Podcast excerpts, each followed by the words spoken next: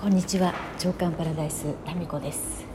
えー、この回は900回目となりますが、えー、私ただいま山口県におります、えー、今バス待ちで、えまさかのバスがですね40分ぐらい、え来ないということでまあいろいろとですね、え本を読んだりしていてあと10分ぐらいで来るのでせっかくなんで、えこのバス停にて喋ってみようと思います。今日はなぜ山口に来ているかと言いますと山口大学のですね時間学研究所っていう大学内の、えーと、新しい研究所みたいなのがあってですねそこの公開講座があって3回シリーズなんですけどあの私が知ったのはもう3回の今日の最終回でですね11月に前段階の2回があったみたいなんですが、まあ、最後だけでもねちょっと参加してみたいなと思って無料なんですよ。それにね来てみました。はい。えーまあ、それ時間学研究所何をやってるかっていうと、まあ、時間っていうのは何か？みたいなことをその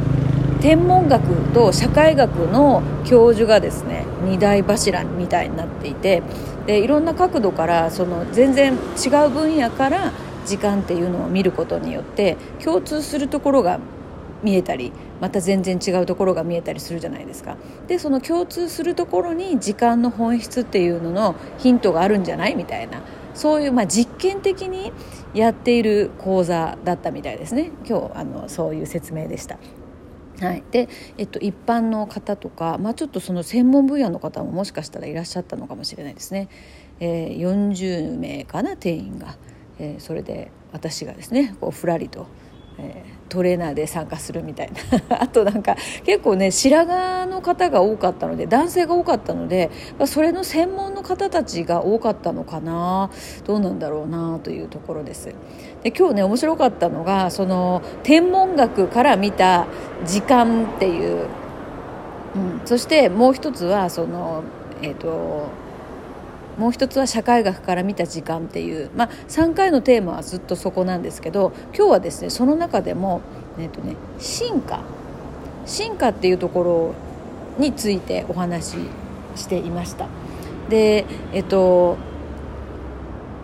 天文学から見たその時間の進化っていうところになるとやっぱりビッグバンとかね宇宙はこれからどういうふうに、えー、なっていくのかとか、えー、今まで過去はどうだったのか,、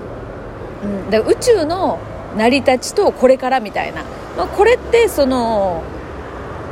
まあ一般知識としてまあ、宇宙はどんどん広がっているみたいなこととか、まあ、宇宙の始まりはビッグバンとか、まあ、そういうのはまあ一般知識としてはねそうなんだろうなって分かってるけど分かってないようななんか分かったようで分かんないみたいななんかそういう分野についてその天文学の専門家の方がですねお話ししてくれました。それについてこう質問とかがあったりしてで質問の意味も私もよく分かんないけどその答えてるその天文学の専門の教授の答え方がすごいかっこよくって。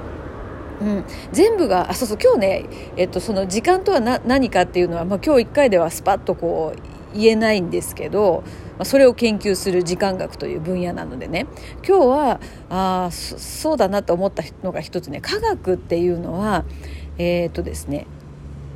仮説があってそして実験と,、えーと、考察があった。ちょっと待ってよ。全然分かってないじゃん。だか要は仮説があってそれを実験して証明するっていうことの繰り返しででその両方がないと実証されないみたいななんかそういう話だったような気がするね。ちょっと待ってよ。えー、っとこうやってこのねアウトプットしようとすると分かってない部分が浮き彫りになりますね。説明しようとすると分かってないじゃんっていうあれどこ行ったっけ？もうね紐とっぷりくれましてですね。本当にあのバスの本数がこんなに少ないんだなと。えーと、今日のところはそのこの3回シリーズがね時間学への招待。時間学公開講座 in 山口。で今日ね山口大学であるのかと思ってタクシーで山口大学に向かってたらですよ。まさかの途中あのもう一回確認したら全然違う場所でですね県庁の近くでありましてね。そっちにこう運転手さんすいませんって言って、えー、変更してもらったらもうタクシー代がねえ、5000ちょっとかかりましてここまで来るの新幹線で1万円ちょっとかかったので、まあ、無料講座に出るのに1万5 6 0 0 0円かけてやってきましたかね。まあまだ面白かったですよ。えっ、ー、とね。あそう理論があってまず理論があってでそれを実験して観測するというこれがもうセットなんですって科学っていうのは。えー、でこの3つをこう繰り返しこう追求していくっていうのが科学っていうことですね。あとね、まあ、私ドキッとしたのと嬉しかったのがね宇宙っていうものって何だろうって、まあ、私昔宇宙とつながるお片付けなんていうねタイトルの講座をやっていましたから宇宙ってそもそも何っていう。そこをね一時こうこれもね大きいテーマですけど講座のタイトルをつけるにあたって考えたわけですよ。でそこで行き当たったのがですね中国の百科事典恵南寺っていうのご存知ですか？聞いたことある方もいるかもね。えーこえーと、王古来根えー、こなんて読むんだっけな？ちょっと待ってよ。これなんか説明しようとすると全然分かってないところが分かるなんかねまあ要するに恵南寺の言葉の中でですよ宇宙っていうのが初めてこの世に出てきたのが恵南寺なんですよ。王古来根これを中という、えー、四方上下これをうというというあそうそうそうそうという恵南寺の恵南寺にですね宇宙っていうのが出てくるわけですよ。でこれ何を言ってるかっていうと宇宙っていうのは、えーと、時間であり空間でありっていうことを言ってるんですよ。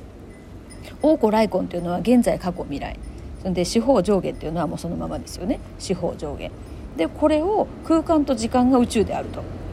いうことを言ってるんですよね。でだから空間と時間っていうのは今日の話では空間と時間はセットだみたいなそういう話を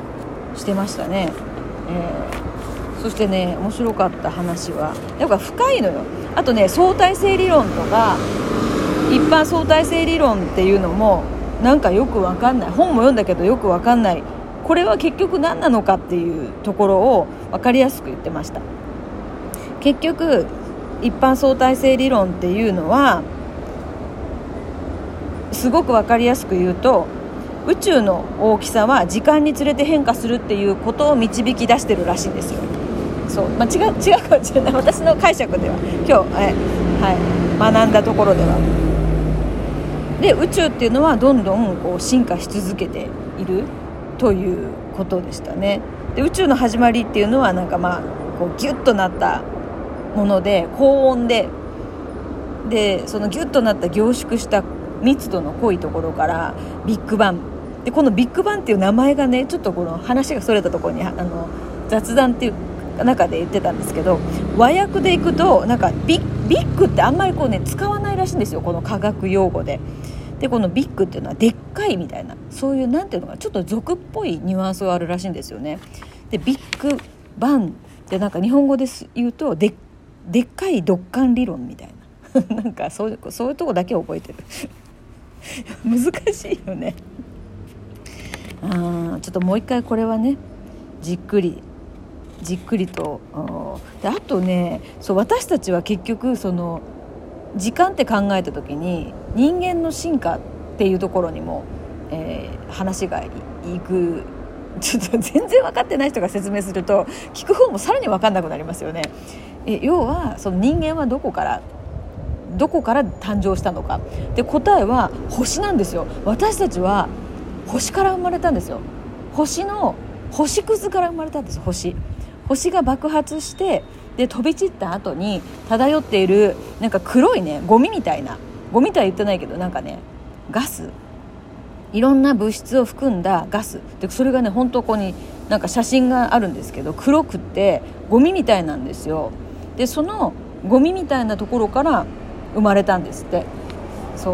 う。でもともと宇宙って、えっと、透明なものしかないらしいんですよ。なんだっけな水素とヘリウムだったかな。